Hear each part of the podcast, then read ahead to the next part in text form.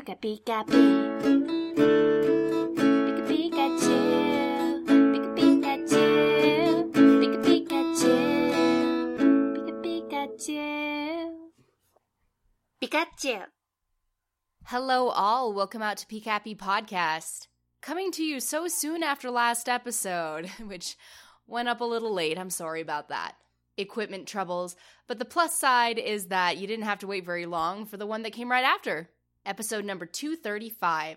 Um, and this is a Pokemon anime podcast going through each episode of the Pokemon series one at a time, start to finish, in order as best we can commenting and flailing about all sorts of things in the Pokemon world. Peak Podcast is brought to you by PokePress, who also flails about a lot of things in the Pokemon world, although slightly more professionally. They have gone on a Pokemon journey of their own to collect interviews from all aspects of the Pokemon fandom cosplayers, gamers, musicians, actors, directors, the whole shebang.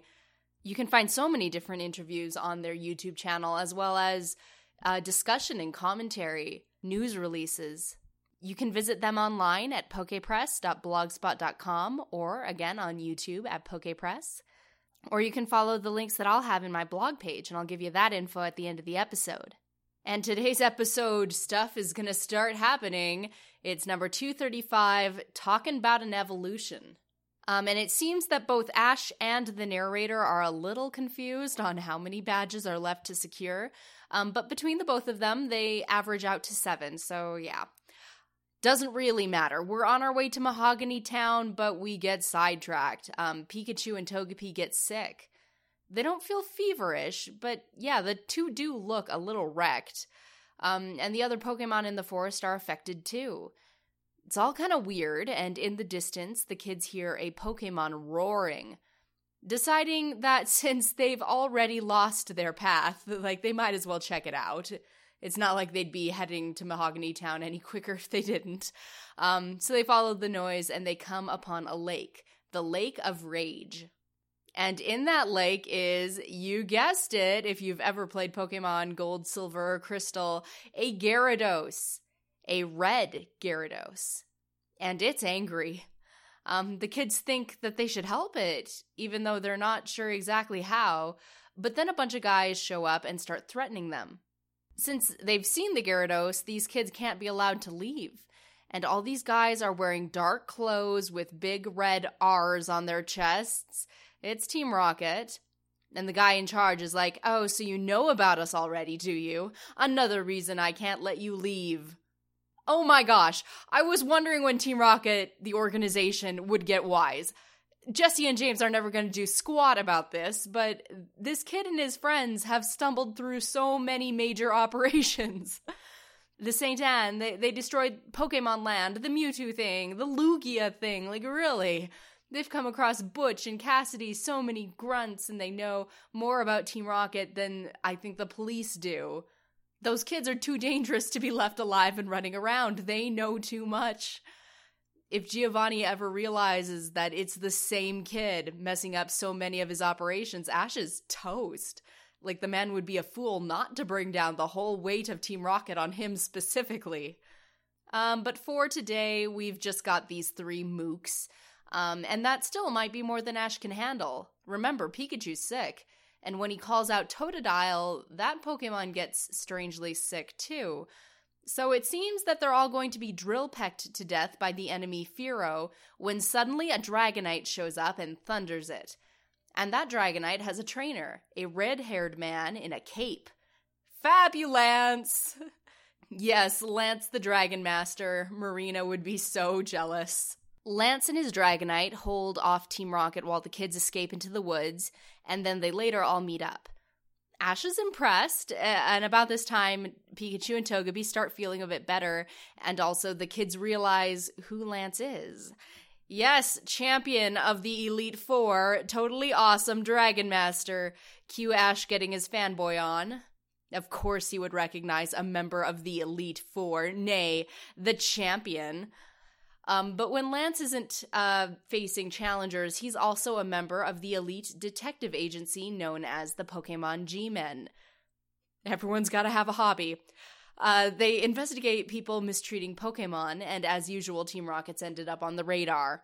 They've got some weird experiment going on here at the Lake of Rage. And Ash is like, Oh, can we help you help Gyarados? Please, it would be so awesome. And Lance is like, No.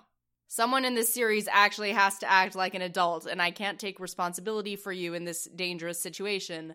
Please follow the path back to the river and on to Mahogany Town. And Ash is like, But helping! And Lance is like, No. And Ash actually listens to authority, agrees not to get involved. What? I know. Not like I think this is gonna last even two minutes. Like, these kids do not have the ability to not get involved in stuff that isn't technically their business. And also, when Pokemon are in crisis, I can't imagine anybody better than Ash and company to have on the case, and the universe agrees since it keeps throwing them into these situations it's still kind of interesting that Ash, you know, put up so little of a fight over the issue. Meanwhile, the Jessie and James portion of Team Rocket are dead on their feet in the woods and cursing the twerp's name, saying, Those twerps are ridiculous for wandering around and getting lost all the time.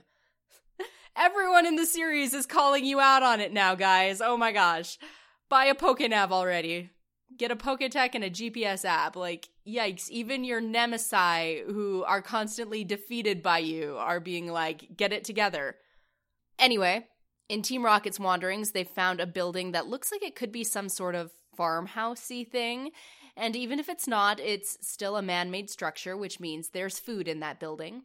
I mean, college has taught me that if a building doesn't have a cafeteria or a vending machine on the premises, the occupants will go nuts and revolt even knowing there would be no food before going in after an hour people start losing their minds and knowing we can't have food instantly if we want it just makes us go crazy. That attitude may or may not be related to our country's weight problem or we were just starving college students but it still supports team rocket's point. They are hungry as always and if there is a functional human building nourishment must surely be inside. Time to sneak in and attack the kitchen and inside this building, uh, we learn, is a Team Rocket research facility. It looks innocuous, but a Professor Sebastian is conducting research experiments with radio waves and evolution. A radio wave that can one day be refined to work on all Pokemon and increase their power, force them to evolve. That's the goal, and this Gyarados is the only Pokemon to successfully evolve so far, so they need to study it some more, figure out what worked, um, but Gyarados is, rightfully so, hiding at the bottom of the Lake of Rage, and Team Rocket's current equipment isn't enough to go down there and get it. So they need to lure it to the surface. That's the next step of the plan. But they are momentarily distracted, having to capture Jessie, James, and Meowth, which has to be a little confusing. I mean, I- intruders? Don't these guys work for us? What is this? Yeah, Team Rocket's identities are verified. Jessie James and their Meowth have recently been demoted to rookie level and apparently make no contribution whatsoever to the company. well, they keep Ash Ketchum distracted. Team Rocket may not realize this, but the more often that kid is kept tied up in their ridiculous theft schemes, the less likely he is to run into the bigger operations or to have a lot of free time to think hey, maybe I should be a little more proactive in fighting Team Rocket. Could I go on the offensive? Also, if Jessie and James are the impression Ash has of the organization, he probably doesn't really understand what a true threat Team Rocket is, and likely doesn't take them as seriously as he might otherwise. Certainly, he doesn't look on them with the same level of bordering on the dark side hatred that he does for Hunter J. So I wouldn't say Jessie and James make no contribution. Um, but their file also says that they'll do almost anything for a meal.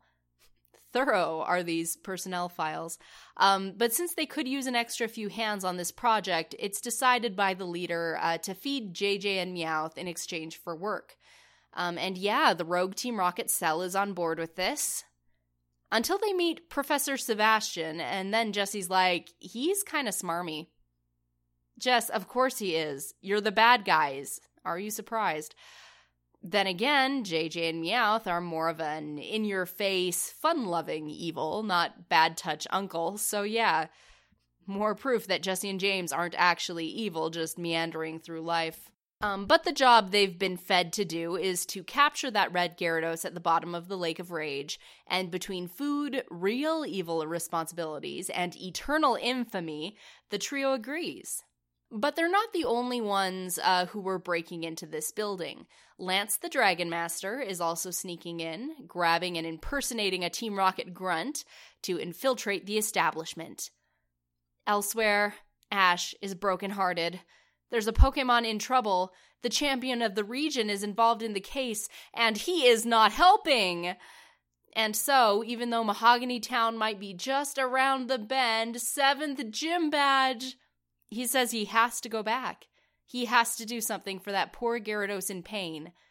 Brock and Misty eventually agree, and Brock points out, having noticed that Team Rocket today doesn't mean Jessie and James, this plan is probably bigger than one Gyarados. If the problem doesn't get stopped here, who knows how big it'll get, how big it already is. And so we all converge on the Lake of Rage, Team Rocket Major in a boat, Team Rocket Minor in scuba gear, and already bickering amongst the three of them over who's in charge.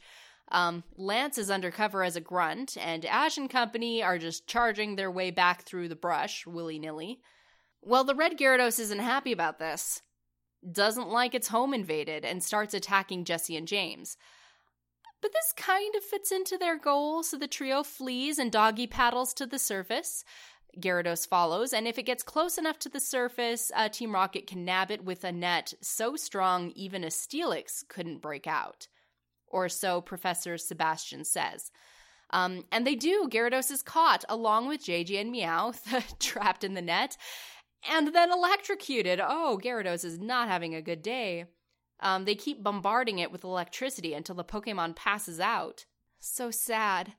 Um, Ash and his friends see the boat dragging a fainted Gyarados away. They have their water Pokemon help Gyarados by trying to bite through the net, etc., which both rescues and aggravates Jessie and James.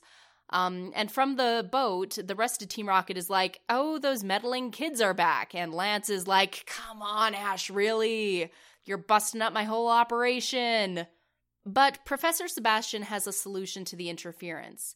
Um, he radios for someone in the tower to broadcast the evolutionary inducement wave. Basically, a radio wave that will force Pokemon to evolve. The worst nightmare of 90% of Ash's team. Um, the radio wave again affects Pikachu and Togepi, making them appear sick and Meowth as well. Um, also, Totodile and Poliwhirl, so Ash and Misty recall them just in time to be caught themselves in these metal um, rings that clamp around the twerp's middles, like the ones Domino had back in the Mewtwo special. Seems Team Rocket is still using those. Um, but it's really not the worst that can happen. I mean, if they hadn't recalled their Pokemon and been captured, that radio wave would have still been broadcast and their Pokemon would have been forced into an evolution over time if they were lucky, I mean, so far the Gyarados is the only Pokemon that actually did evolve from that radio wave, pushed past the brink. It could have been just Pikachu and the others just continuously got sick until they died. But anyway, the kids in the red Gyarados are taken hostage, and Ash demands to know what Team Rocket plans uh, to do to the Pokemon. And Professor Sebastian is like, Well, since you're our prisoners, I don't see why I can't enlighten you on our genius. Oh, you haven't been a bad guy for very long, have you? No, no, monologue about your evil plan. I'm sure the prisoners won't dare try to use that against you. Nothing could possibly go wrong. I mean, it's not like contingencies and secrecy ever really helped anybody. Um, but Project R, Project Revolution, allows Team Rocket to control a Pokemon's evolution, and they've been dropping hints about this all episode, so it kind of doesn't come as a surprise. Um, and we know it works because that red Gyarados used to be a Magikarp. Ash is like, but how could you? Like, this is like the one sacred tenet of his training. Nobody gets forced to evolve. But the bad guys don't care what he thinks.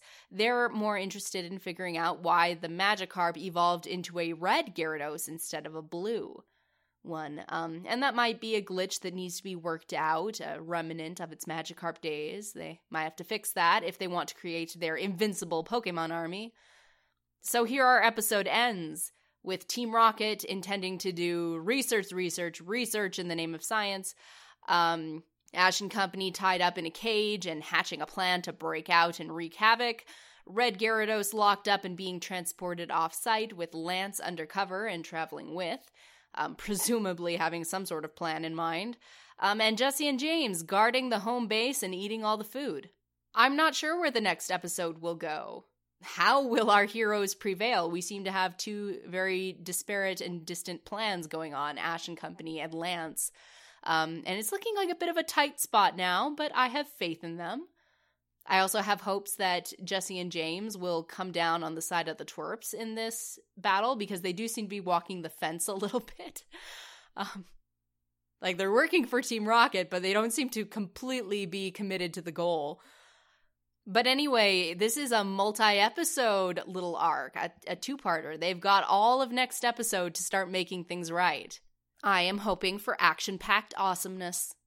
If you want to stay tuned for all that action packed awesomeness, you can follow us a couple of ways. We're on iTunes and Zune. You can subscribe there. You can also follow us on pcappypodcast.blogspot.com. We're on Facebook and Twitter at pcappypodcast. Admittedly, I'm not as good at updating the Facebook, um, but I am a little bit more active on the Twitter. You can join in on the conversation of XYZ episode 12 and Ash's alternative costume of the day, which is my new cosplay project. I've been looking for a good costume for Anime Banzai's uh, formal dance. As much as I love his his cross dressing episode from Best Wishes, which totally fits the bill, so few people actually get who that's supposed to be. So I think this costume might have a little better luck in that department. Either way, Ashton like this 17th century waistcoat thing, like it's it's adorable. It's so cute. Like everybody's costumes in that episode are really just so so adorable and fun. Like ash and citron just look so great and the the rival girls is pretty cute. And and serena's dress is a great design but i feel a little uncomfortable watching it because like i'm sorry that is a 10 year old guys. She's got a strapless dress like completely bare shoulders. I mean you might be pushing that fan service envelope just a little too far I mean, it's a lovely dress, really. It's just not sure that was the best choice for this particular show. Unfortunately for poor Serena, it does seem to fit in with the kind of costuming she gets. But you're free to join the conversation on costuming or characterization or anything involving Pokemon at all of those locations. But if you just want to listen, that's fine too. Thank you so much for listening. And I hope you'll keep on tuning in for the conclusion of this this Gyarados arc and the and the continuing adventures of Lance the Dragon Master, saving Pokemon with the G-Men who need to change their name to something cooler. but until next time, thank you for listening. This has been PCAPy Podcast. Gotta catch 'em all.